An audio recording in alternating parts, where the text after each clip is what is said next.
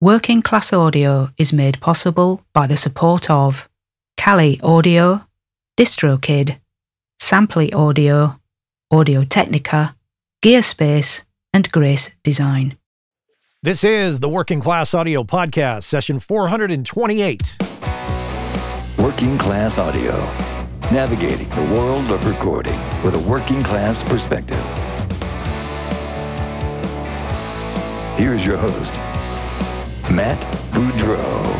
Thanks, Chuck. Hey, everybody. Welcome back to the Working Class Audio Podcast. This is session 428 you're listening to.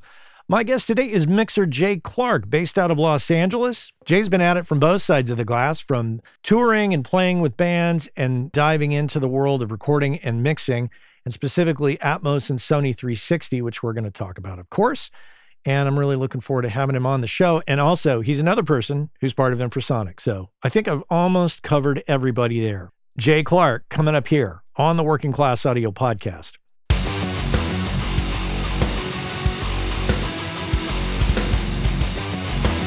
Grab your coffee cups, friends.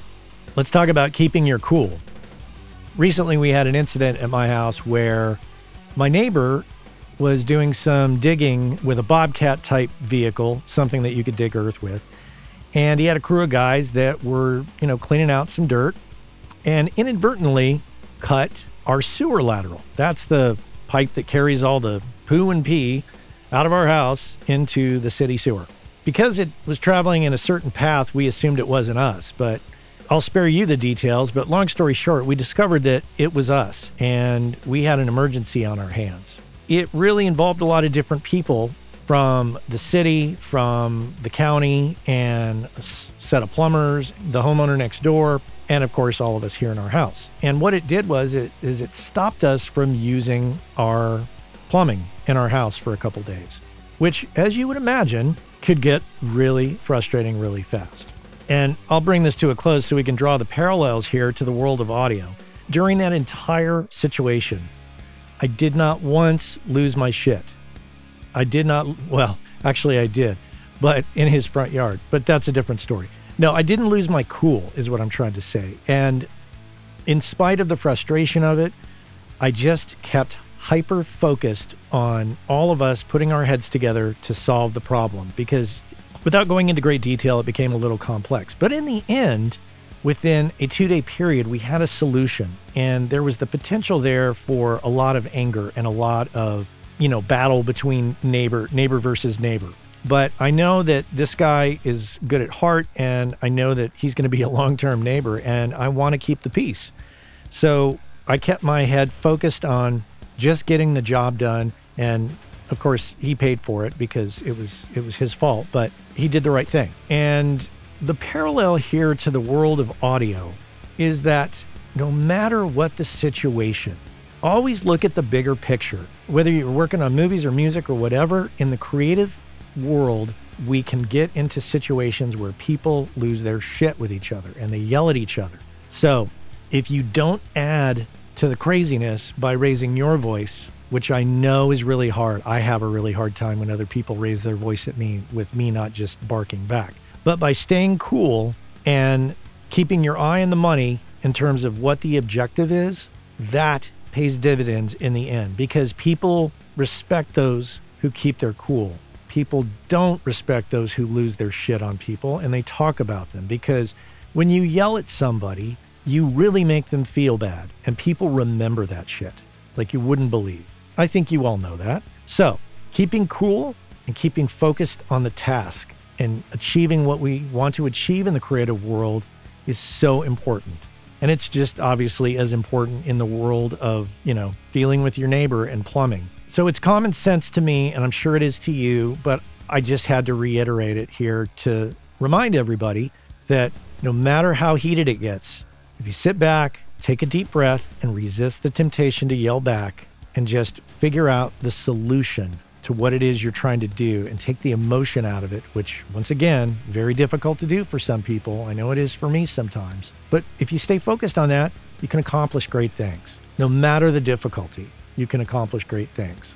So that's it. In the end, we are back up and running and we have plumbing and I can, you know, I can use my bathroom and shower now and that's a great thing.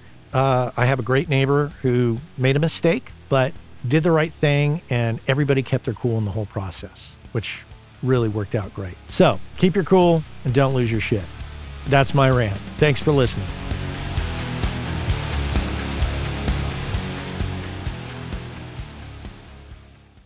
Most of you already know about Grace Design and have known about them for years. Uh, they've been around since 1994. It was started by the two brothers, Michael and Eben Grace, who still run the company to this day.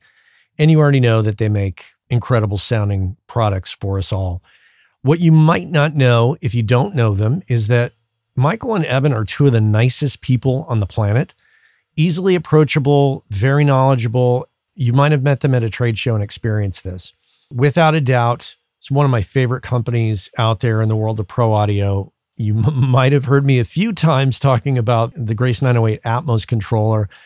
I think the most elegant solution, if you're going to be doing Atmos, that is the best solution out there, as far as I'm concerned, hands down. And prior to that, I was using the Stereo 905 controller for many years. Not only that, but most recently, I've used their 108 mic pre's to do the Room 219 combo jazz record that you might have heard me talk about. The point is, is that they check all the boxes for me. They're incredibly nice people. They make incredibly great products. They're located here in the United States in Lyons, Colorado, and employ a number of people. They're the epitome of a small business here in the US, and I just love that whole thing. So, if you are in the market for mic preamps or instrument preamps or monitor controllers, this is the company to check out, hands down. If you don't know about them, go to gracedesign.com, check them out. And if you're in the market for any of those products, you absolutely have to consider what they offer because what they offer is superior build quality and sound quality. And those of you who bought their products in the 90s that are still using them, you know exactly what I'm talking about. So check them out, gracedesign.com.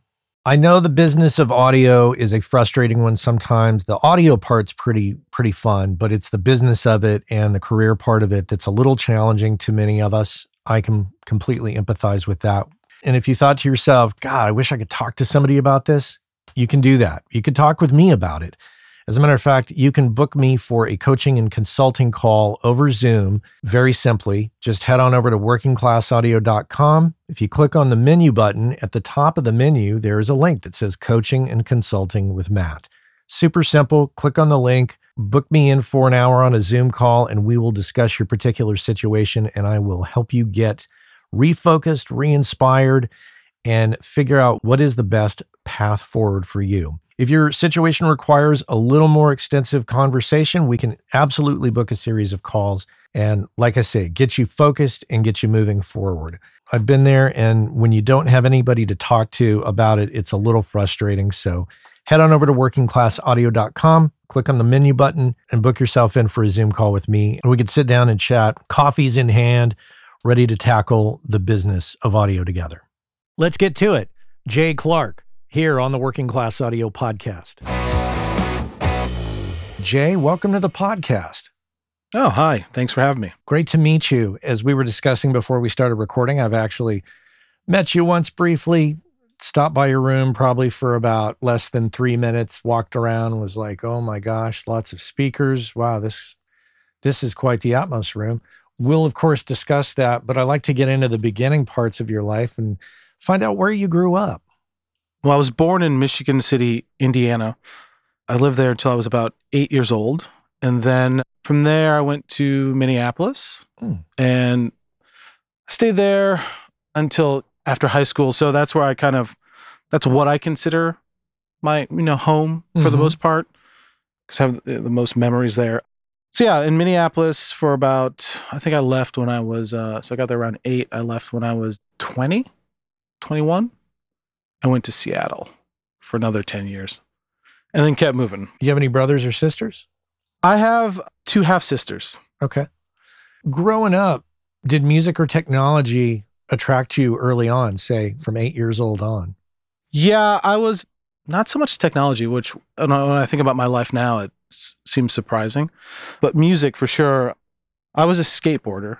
I was obsessed with, strangely enough, hair metal at the time when I was growing up, like Hmm. as a really young kid.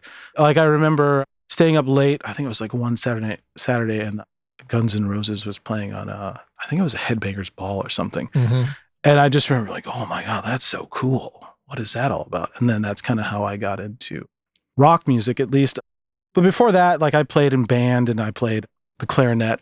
And it's strange because no one in my family was really musical. I don't know where it came from. I guess for me, music is kind of an emotional connection thing. So I think I was just drawn to it like naturally. I just Mm-hmm. feel something when I hear sound all the time.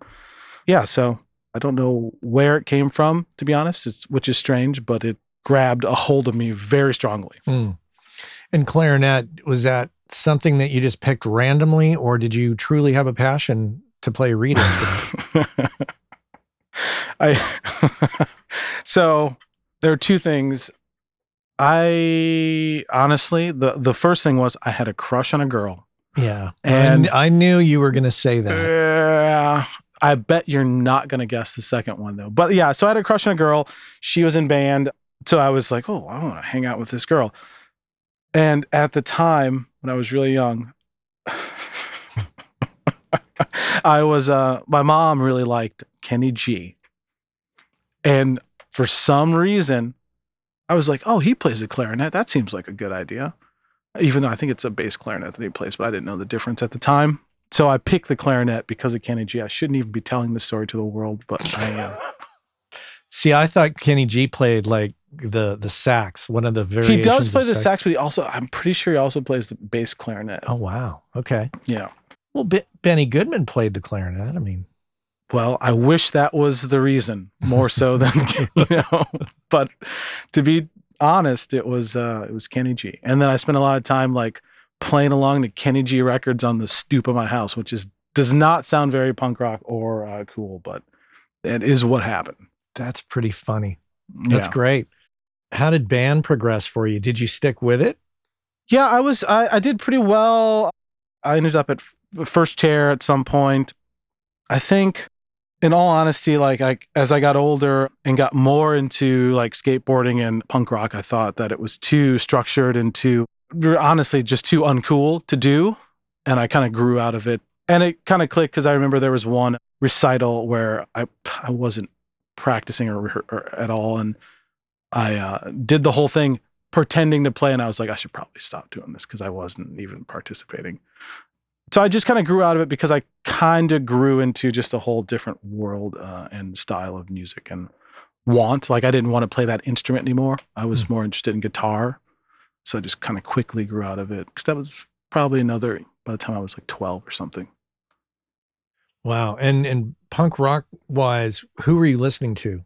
At that time, it was probably it was like a lot of misfits, subhumans, bad brains for sure, minor threat, kind of like yeah, more American punk, and then I got into well, subhumans, crass, crust stuff, stuff like that. Yeah, we got obsessed with some British stuff later on, but I think one of the first was uh, minor threat got me pretty good, and then uh, I went down a whole DC thing for a long time. Of course, then you have to go to Rites of Spring and yep, Absolutely, yeah. Oh, I oh I know. Takes you down the whole path. yeah.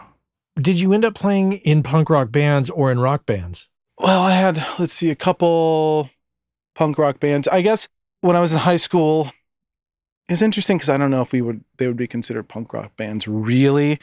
At that time in Minneapolis, bands like Babes in Toyland and um, Mm. all the AMREP stuff was really really big, and that was had a like a you know it was a huge inspiration for me. So that stuff is based in some punk rock, but it's more I wouldn't say grungy, noise, experimental.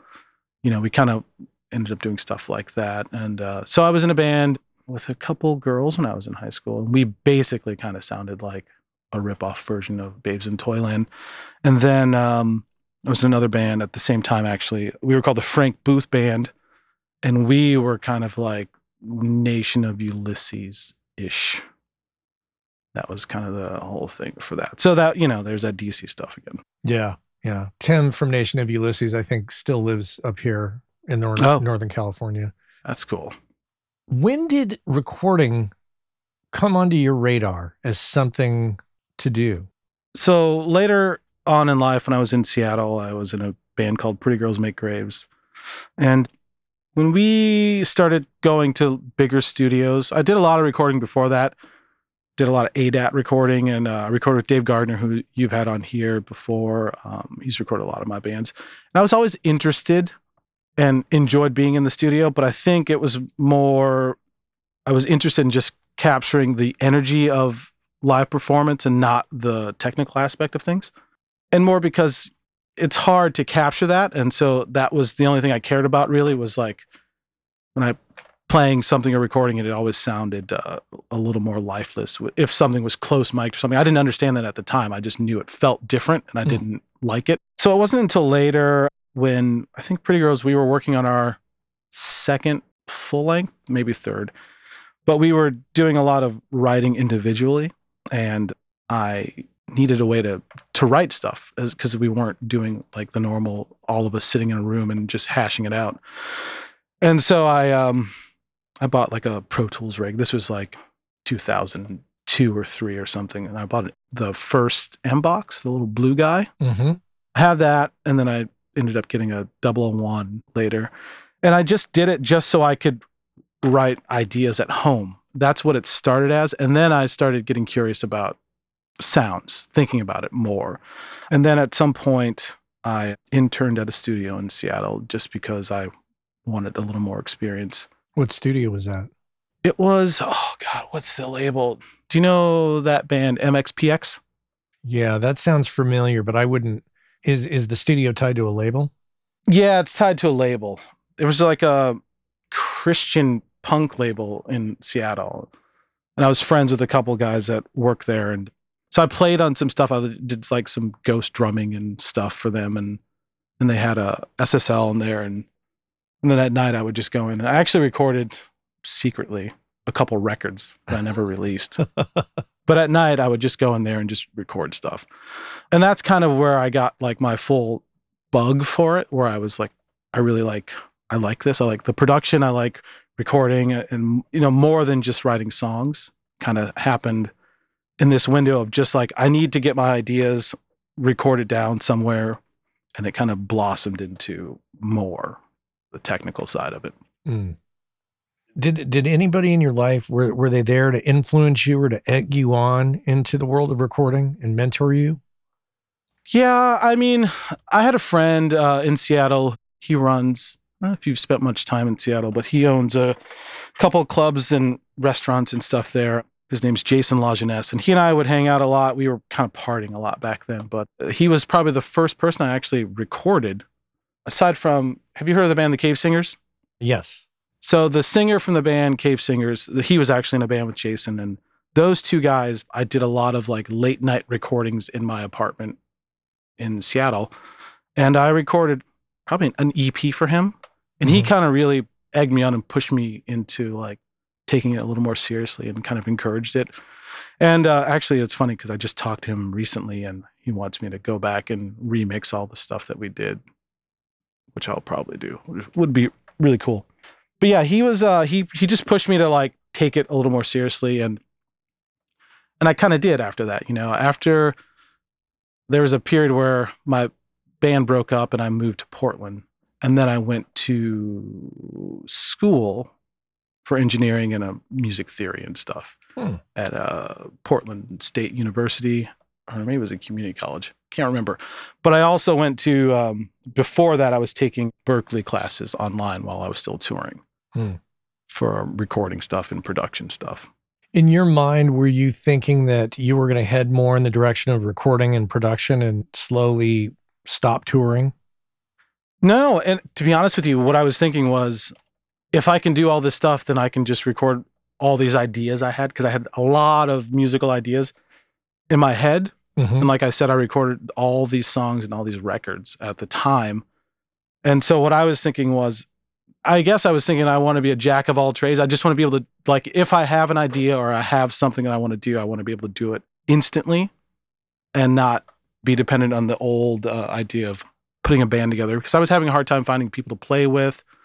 So I got a practice space, set up all this stuff when I was in Portland, and just would go in and record drums, and then go home and maybe track bass and keys and stuff, and then go back and do guitars, and then bounce between those two spots to just track a bunch of stuff.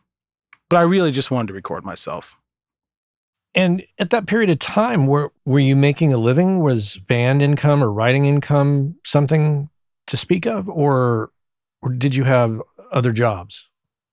Uh, so there was a long period of time where it was mostly band income. That's when I was taking the Berklee classes online. A lot of that was during tours. Uh, That's how I paid for it all, actually, it was just from tour income. And then I didn't really stop touring until I moved to Los Angeles. And that was mostly because I got married. But yeah, I didn't, I, I hadn't worked in a long time. So that's the thing that made me uh, focus on it a little bit more as far as a career was my bands were breaking up or had broken up and i was like well what am i going to do now i was having a hard time finding people to play with and then i was like oh well recording's fun. I do like that. So that's when i started considering it a little bit more. Hmm and there are other ways that it came in handy down the line too but that was kind of an idea. I did produce a record for a band moros eros. They were on a victory. And i did a record with them. That was like the first band that i went into a studio with and tracked and produced. And that was fun that was at uh, jason mcgerr's the drummer for death cab for cutie his studio in seattle in a little place for a little while that I guess would say fully cemented it. I was like, oh, I like working with people because you find people and I can help them get their ideas out, being that I was in a band and I had those same issues of recording and feeling like the recordings didn't represent my musical ideas or, you know, and it's like how to get that energy out on a recording that was hard for people to get. Yeah. And you felt like you you had a perspective and an approach that could get them there and, and get the things down on on tape in air quotes that you heard. Yeah, yeah, definitely. I'm kind of a notorious hard ass about stuff and a, somewhat of a perfectionist. So I'm an annoyance when it comes to it. And I can push people, I think, in a, a way to kind of get the best out of them, not to be a dick or anything, but to get the best out of something. I, I think back to when I was younger, and I, and I remember this very clearly. The first time I was in high school, I think, when Nirvana smells like Teen Spirit, when that video came out. Mm-hmm. And I remember watching it and I remember listening to it. And I was a drummer. And at that time, I had never, ever in my life considered smashing a cymbal. And I don't know why. I always just rode the ride. And at that point, like there's like a transitional period, I feel like, with recording or just critical listening, where you start to hear the small things that make a big difference in a record. But when you're a consumer, you don't really notice it. It may Mhm. be the thing that attracts you to it, but you don't know why. And that was one of those moments where I was like, oh, wow, that energy, that like smashing on a cymbal, and like that really is driving this song. And it was just little things like that that started to poke out at you. And it's like, in a way, it takes away the innocence of recording because you're just kind of always being clinical. Yeah. But uh, it is definitely those those small little things that um, make all the difference.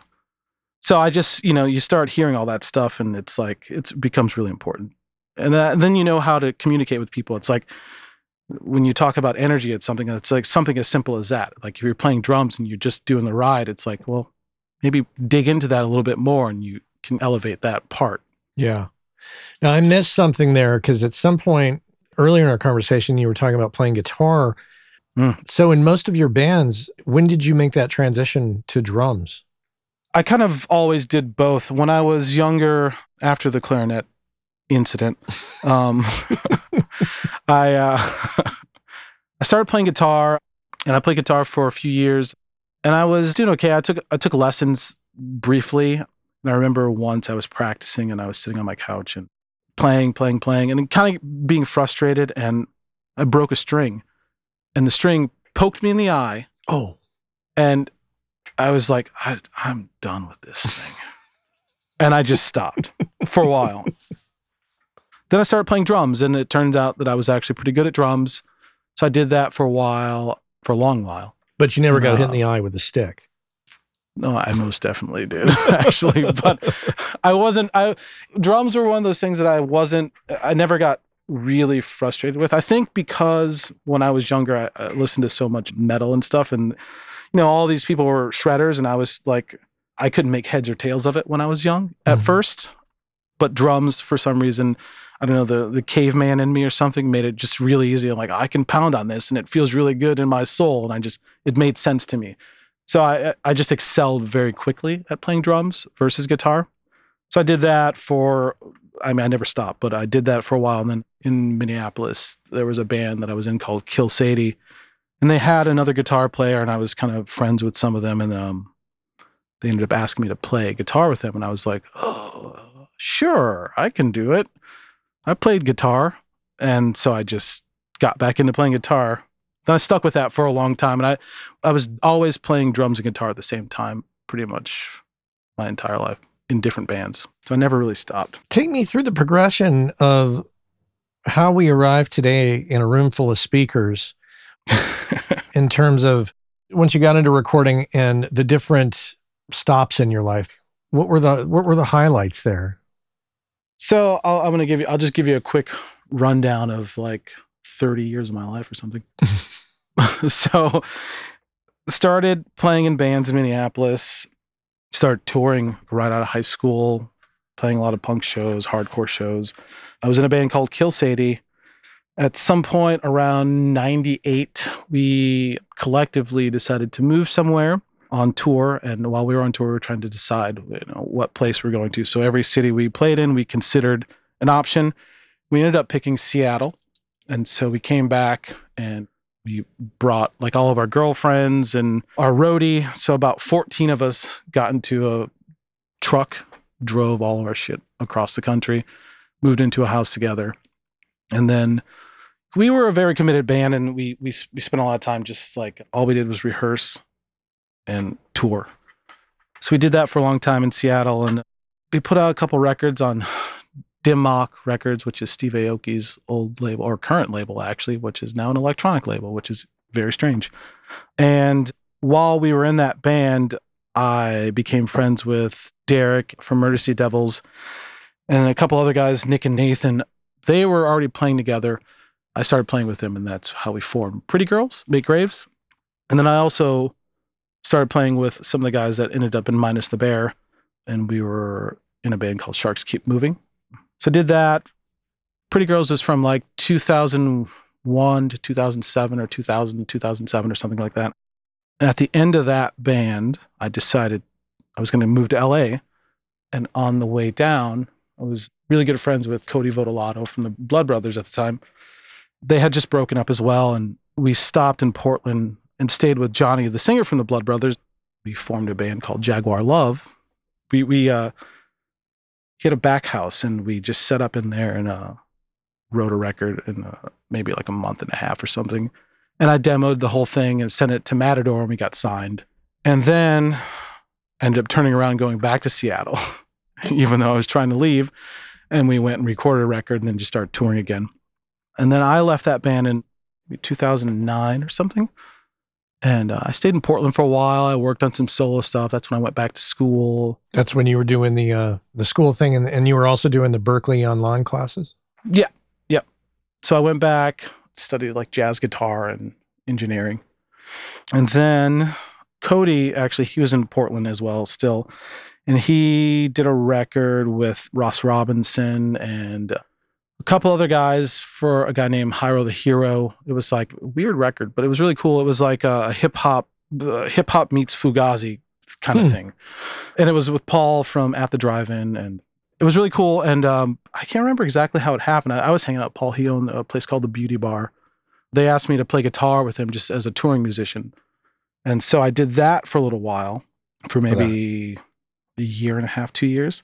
And uh, most of the guys ended up moving all to LA, and I was like finally ready to move as well. So I moved down to LA in 2011 Mm-hmm. did a couple final tours with that group.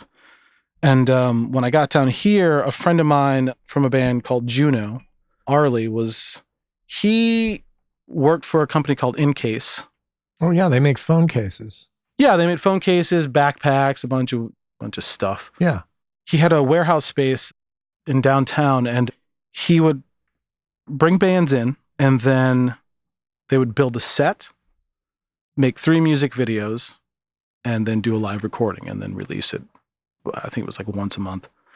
So I was like, oh, that sounds like fun. I'll do that. You know, I'd come down and record the songs with him.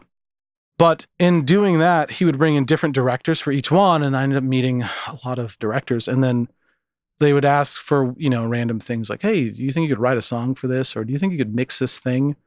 And so I ended up then doing a lot of post production work, which then led me to sound designing and working on feature films, which I still don't know how that happened.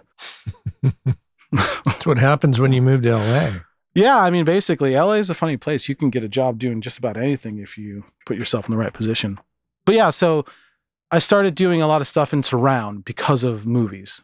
So I had a five one set up for a, a long time, and and then uh, it was right around the start of the pandemic. Dave Gardner and I, I was going to Vintage King all the time to pick up gear, and Infrasonic was above there Mhm. for a, a long time. That's in Echo Park. Yeah. Yep. So we just started hanging out again randomly, and we knew each other from Minneapolis. And he and I started talking about building a post production Atmos room and also a Sony 360, which is another, I guess, every, yeah, everyone calls it the VHS and beta. I'm sure you know about it since you Oh, yeah. have an Atmos room. But we started talking about that because you know he said he had a lot of people that he was talking to that they were having a hard time finding a, an affordable, smaller home theater mixing room to like reference stuff in or mix stuff in. And we ended up putting a room together in Toluca Lake during the pandemic. We found a place that was pretty cool, but we kind of ran into some problems with the landlords. But we we, we put that room together and it ended up being an, an Atmos Sony 360 room. So it was 1116, but then it had another four speakers for the Sony 360. So whatever that is, we had like 24 speakers in there. But we actually never ended up doing any post stuff. We only started doing Atmos stuff because that was right before the whole Apple spatial announcement thing. So we were kind of in place randomly before everything happened. Since we worked with Dolby and PMC to put that room together, like we kind of had a head start on everything. So that's how I ended up in this room with all these speakers. Essentially, was just like chance conversation with Dave and some other people at Dolby and with PMC. And then Dave, you know, he was having some family stuff.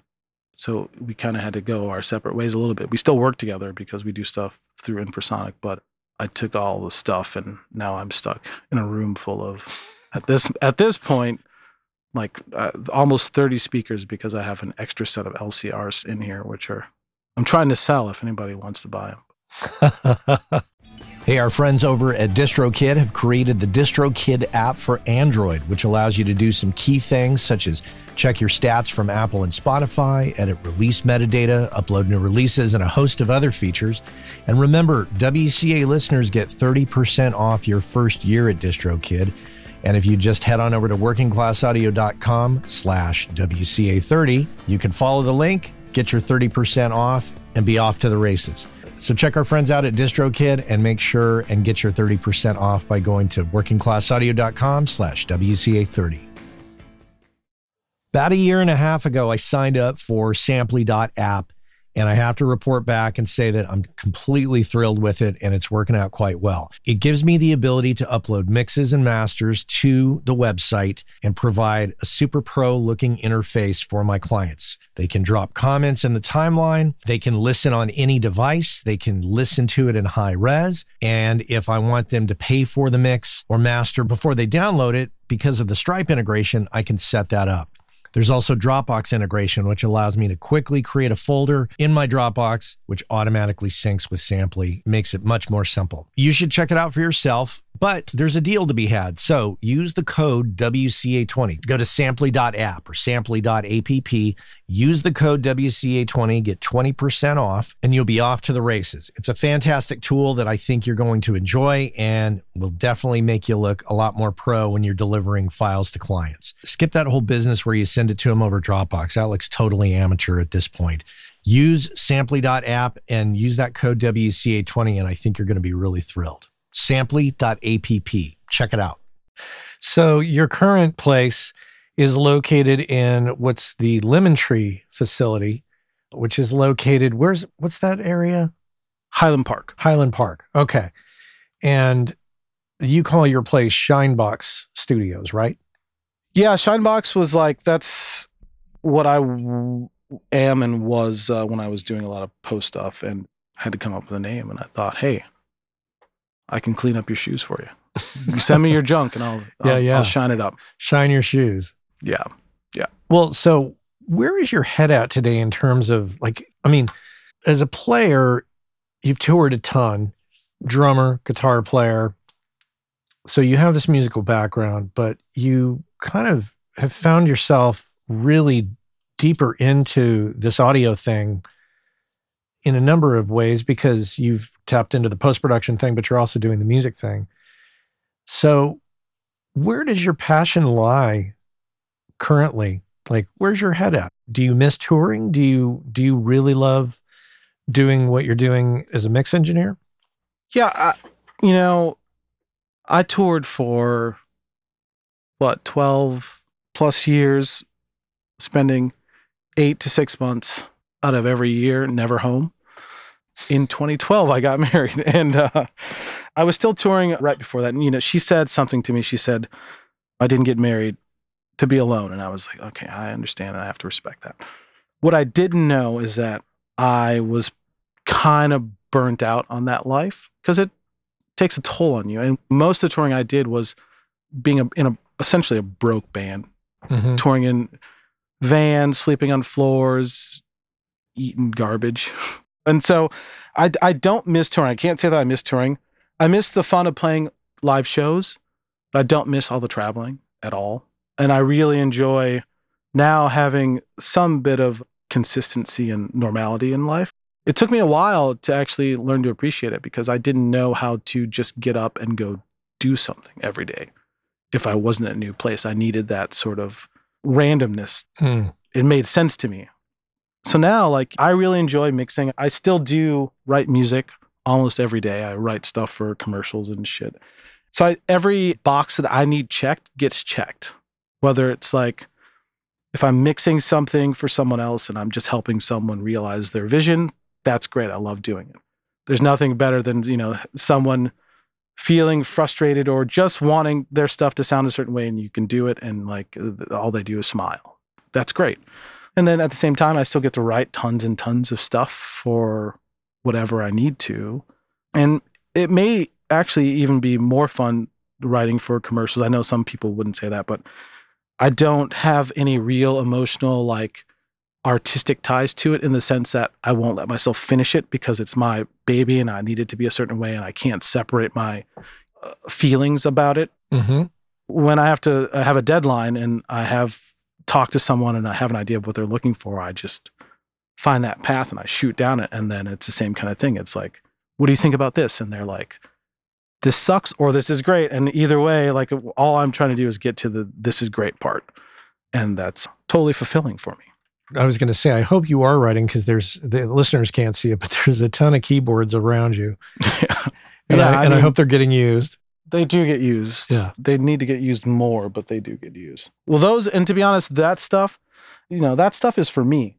If I have to write stuff fast, then I stay in the box. But that stuff is all for when I just want to have fun, Mm-hmm. essentially, you know, or or if I have the time. Well, let's talk about Atmos. First of all, my listeners know that I've gone down the, the Atmos path, so they hear it all the time. And I've been on other podcasts talking about it. But Sony 360 is not something that many people are hearing about.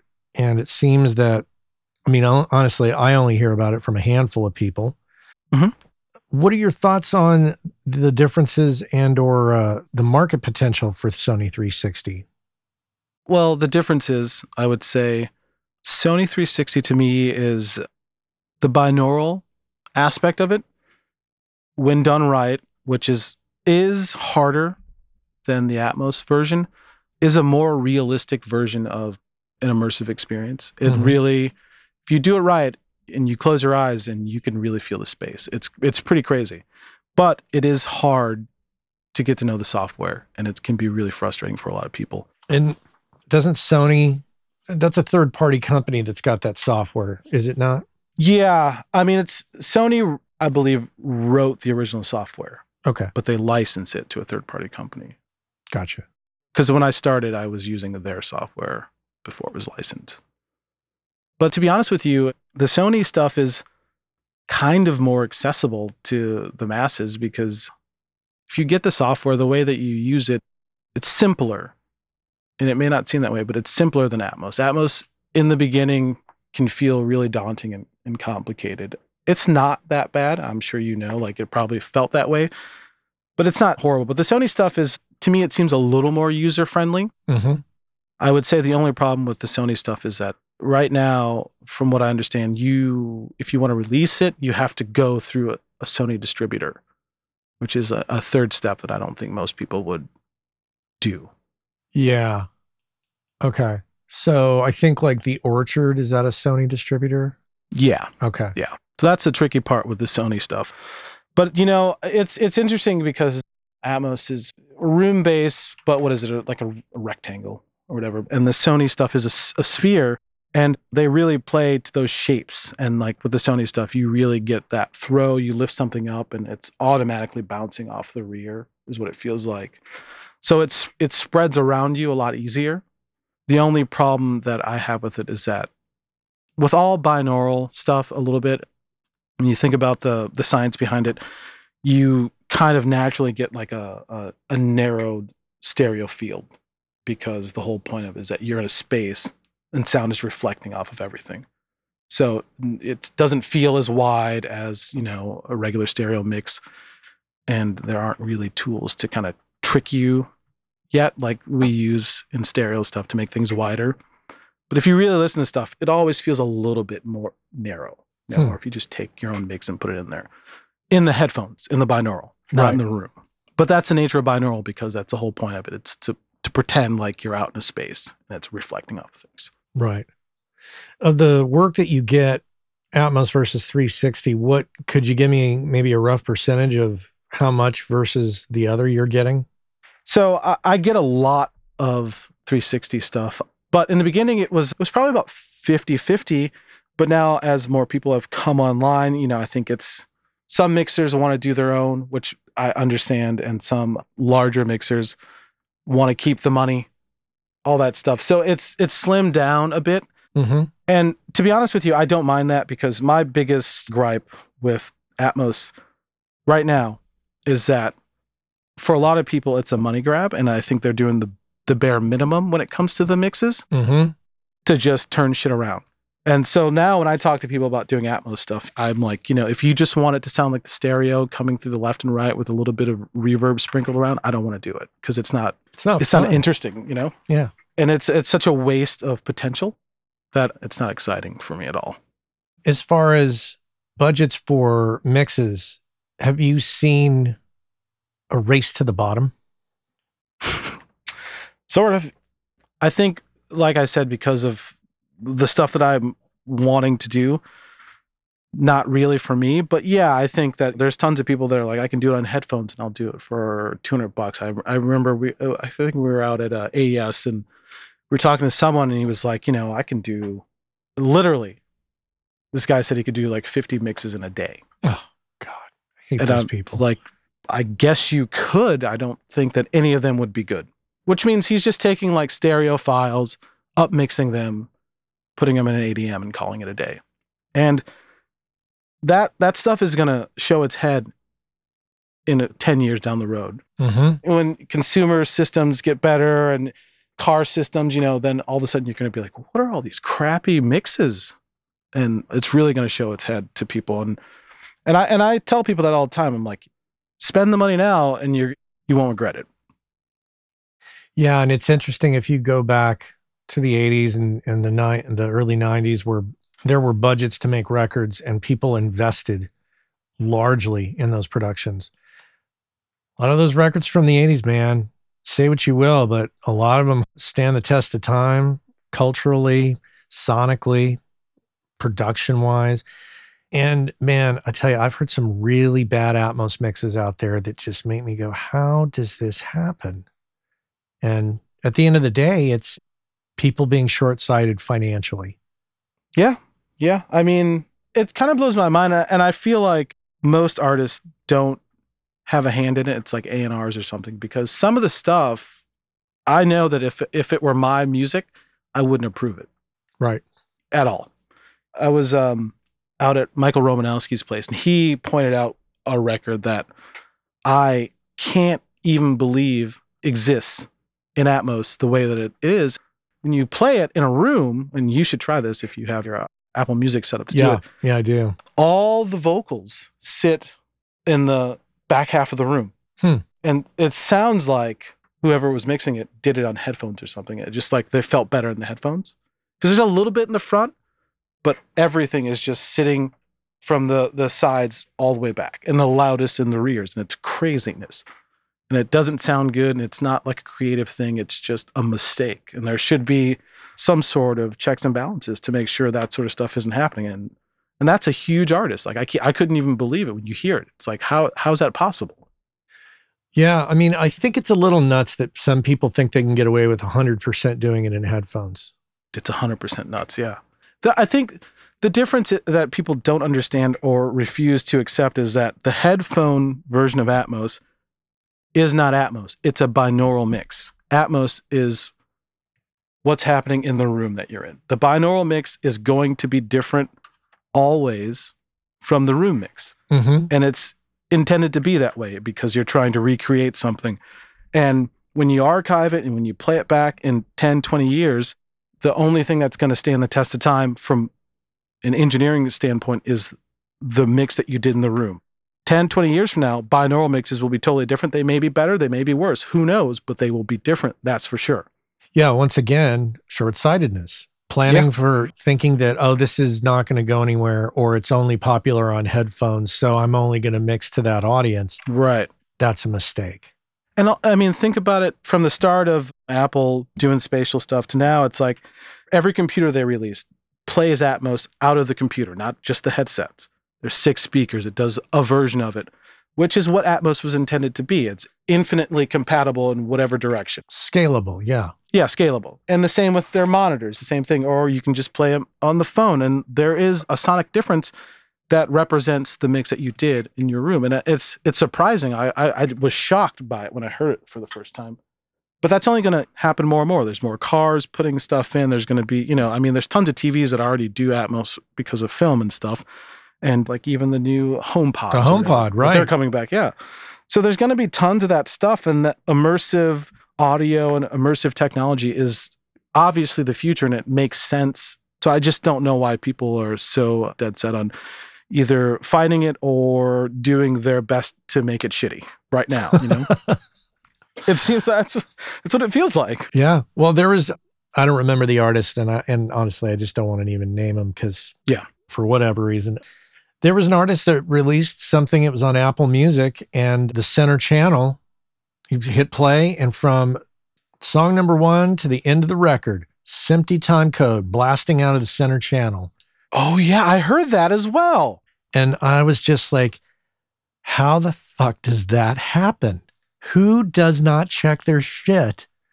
Yeah, I you know, and we were talking about this the other day with Pete Lyman and Maurice from PMC, and that's another reason that people should do mastering on their Atmos stuff because you need someone else to QC stuff sometimes. If there's there's no QC process before things get to, you know, the streaming services, they'll just pull it up whatever you give them, but that is a step that is kind of missing. Like if you don't check things, you end up with stuff like that. you Yeah. know? But I mean, even in that, I mean, let's say the mix engineer just dump the audio into the Dolby Audio Assembler, which audience that's a, a piece of software that you can you can get Mhm. a hold of. So, like, even if you took your ADM files and put them in the album assembler and ran it through and just listened, then you'd hear that. So, I think the mix engineer just did not listen to the mixes and just bounced them out without checking.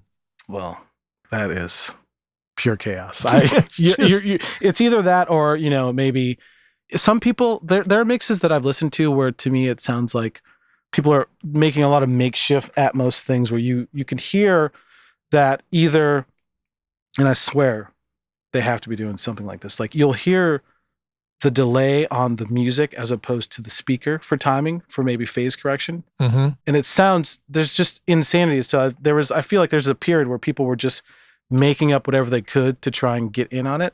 Mm-hmm. And maybe that person was just like, "Oh, well, I'll put most of it in the left and right or something and like just listen to it that way, not even use a center channel because I don't want to put anything in it, but not knowing that something's coming out of it, which is the same thing as not QCing it at the end and listening to it. But it's like, to me, it's like, I know it's expensive to put together rooms like this, and it, it doesn't have to be necessarily, but there should be reference level rooms that things get checked in yeah. as opposed to just I don't want to say that people shouldn't be able to do things on their own, but it is a somewhat complicated technology and if you're not fully versed, you can have huge mistakes like that which just hurt you or hurt an artist.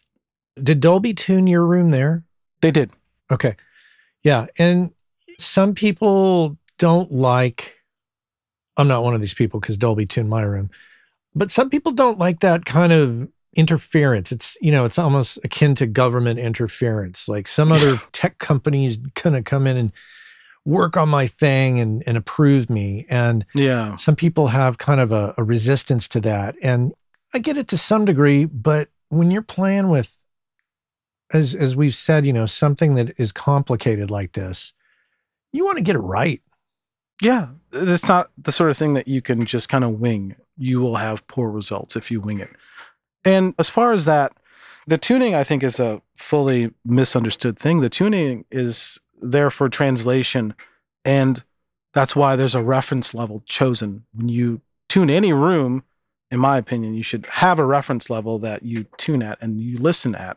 It doesn't mean that um, when you're listening at the reference level, you have to be melting your face off, but you need to excite the room in the, in the right way for the translation. And my room's tuned at 85 dB, which if if if Atmos went to your finishing records at minus nine or minus eight or whatever, like stereo masters are, yes, my ears would be bleeding and I would be screaming and begging for forgiveness, but it's not. And it doesn't feel that way. And if you mix correctly into it, you end up with a really dynamic mix and it doesn't have to be harsh or overly loud. Yeah. But you need to listen at the reference level that your room is tuned at. And that's all it's for.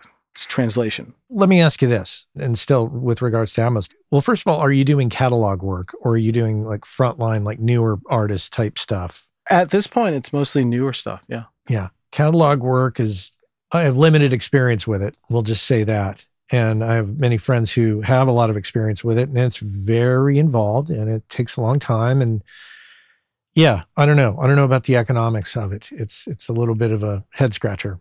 Yeah. I thought there would be more of it, but it seems like, well, I mean, I think the economics of it are what's kind of dictating how that's working more Yeah. than anything at this point.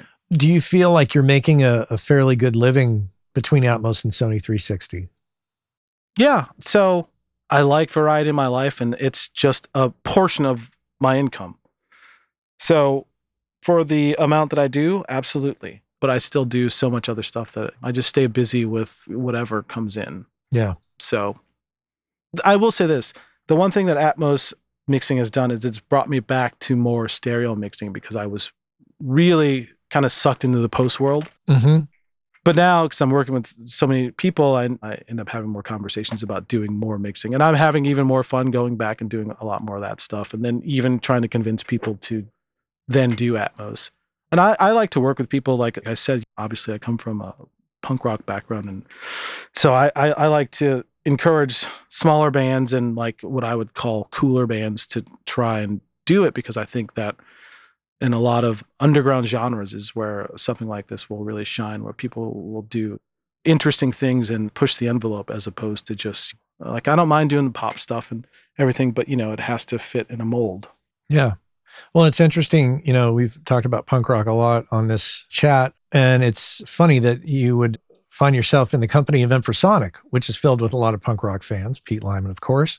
Yeah. So tell me about your role there as being a member of Infrasonic. So basically, with them, I kind of am the immersive guru kind of guy. That's Mhm. that's my contribution. And I do some mixing stuff now for them as well. But mostly, you know, we when all the Apple stuff happened, obviously my room was already up and running, and Reid, Shippen, and Pete started to get a lot of inquiries about work. So they ended up coming out to LA and renting out my room to work on some stuff. So we just ended up becoming like fast friends. Like Pete and I actually have a lot of mutual friends, and he played in a band with some of my old bandmates, and we have a lot more in common than we actually knew. And I had never met Reid, but he and I became really fast friends. And I kind of helped him with a couple records that he was working on. And then we kind of collaborated on, we split a couple records where he did half of it in Atmos and I did the other half and worked together. And then we started talking about working together a lot more at that point and kind of came together with what we were going to originally call Infrasonic Immersive. But we're just, you know, Infrasonic will just be, it's like an all encompassing brand. And we're just like a team of cool dudes and ladies, cool dudes and ladies doing stuff. Yeah. How do you feel about your work life balance doing all this? Hmm. Now that. or should we ask your wife? Yeah, you should ask my wife. It's probably uh, it's not good. I had a doctor's appointment today, and the doctor asked me about my sleeping habits, and I said I sleep about five hours a day, and if I try to sleep more, my body won't let me. So, I mean, I would say six days a week, I am working like 16 hours a day. So it's probably not good. And I have to figure out a way to balance it. But I do always find time to, I work out every day. I try to eat right every day and, and balance that. Mostly sedentary life when you're sitting in a chair staring at a screen. Yeah. But just like mental side of it for me, like every morning I have a routine and part of that routine is a minimum of an hour of exercise before I come to the studio. Mm-hmm. So That's doing good. that keeps me balanced for the most part. Super important. Super Yeah. important. 100%. How do you feel you're handling the financial end of it? You know, not to get into any specific numbers, but I mean, just generically, how do you feel like you're dealing with it? Are you are you a saver? Are you a spender? Or I am a learning saver. Uh, you know, I was always the kind of guy who I like the shiny new thing in technology. mm-hmm. but I've kind of I feel like a lot of technology, especially computers, for example, I've hit a wall where like I don't need like you know they just released the M2 Max and last year they just released the M1s and there's no way that I need more processing power than even the last ones had. So you know I I'm learning right now to kind of just use what I have and get the most out of it, which I think is really important. Even with like all the keyboards and stuff that are in my room, like. I don't want any more stuff. I would rather master a few things and maybe get rid of some stuff at this point. So I, I stopped spending a lot of money on gear and I'm trying to save and invest more. My wife and I, we got a financial advisor and that's weird, but it's cool. You know, it's like, yeah. you know, I'm getting older. So I got to start thinking about retirement and all that stuff and start planning for those things. And it's, that's also very important. It's something you don't think about when you're playing music or in the studio and, and then suddenly you're 65 and you're like, what the fuck am I going to do? I know, I know. You know, it's funny. Uh, I mean, I'm in my early 50s, and my wife and I just got a financial advisor, and we had to go out to a special lunch to cheer ourselves because we were like, wow, we're really adults now. Yeah. We're really Yeah. doing this. Like, we're committed. We're like doing all these things that I cannot believe we just didn't do it years ago. And for the listener, if you're considering that, I highly encourage you to do it because you hire mix engineers and mastering engineers and tracking engineers and producers to do a very specialized thing. And a financial advisor is like the producer of money, the producer of your financial life. And they can really help guide you to make good decisions. 100%. I mean, as little as like skipping going out to dinner once a week and using that money to invest or save, you know, will make all the world a difference. You Yeah. wouldn't think it, but it really does. And especially if you start young enough. Well, I tell you what, we are out of time, Jay. I want to alert the audience. Obviously, I'm going to put a link in the show notes to Jay's profile over at Infrasonic, but I'll also put a link to his website, which is jcrowclark.com. Did I get that right, Jay? Yeah. Or Shinebox Studios LA. They'll both go to the same place. Okay, I'll put one or the other or both, even though they lead to the same thing. Yeah. Real pleasure to speak with you. I look forward to talking with you in person at a future date, if that is in the cards. I- I'm sure it oh, will definitely. be. It's a small circle we all run in. It's true. I mean, I totally forgot that I met you once before in my own room. So yeah, That's okay. I'm sure you got a, a lot of lot of people coming through. So it's true. It's true. Well, thanks for having me. yeah, thanks again, Jay. You take care. You too. Our friends over at Kali Audio have just introduced the brand new LP UNF system, which is meant to give you everything you need from a studio monitor in a package that you can basically set up anywhere. And the system is specifically designed for your desk. So no matter how else you're using your desk, reflections from the drivers to the desk to your ears are accounted for, giving you a perfectly clear picture of your mix that you can rely on to translate well. Whether you're putting them on stands behind your desk, on a desk away from walls, on a desk against a wall, on a desk on speaker stands away from the walls, there's a number of configurations and they have settings on the back to accommodate all of that and more. And if price is a concern, never fear. They're priced at 299. That's right, pretty affordable. Head on over to kaliaudio.com and check out the new LP UNF. Jay Clark here on the Working Class Audio Podcast. Thanks so much for joining me today. Really appreciate it. Hey, remember to help out the show, what am I going to say? Right, I know. Go to your nearest podcast aggregator, leave a five star review. If you can write something up nice, that would be greatly appreciated. Always helps out this show. If you really love this show, do us a solid and give us five stars. That's all for me today. I want to thank the crew, Anne Marie Plo in the editing, Cliff Truesdell on the Working Class Audio theme song, and the magic voice of Chuck Smith at the top of the show greeting you. Connect with me on LinkedIn. Feel free to email me, matt at workingclassaudio.com. And until next time, take care. Hey, I know many of you are aware of this, but for those of you that aren't aware, Working Class Audio sponsors the forum over at gearspace.com called Audio Life. And quite simply put, it's a place where audio professionals can go to talk with other audio professionals about things other than audio gear, including life hacks, work life balance, health and hearing loss. You know, if you want to talk with other audio professionals who can identify with what your lifestyle is like and how it relates to things going on in the world outside of audio, this is a great place to go and check out. So head on over to gearspace.com, check out Audio Life, many of the same topics that we discuss here on the show on gearspace.com. So check that out.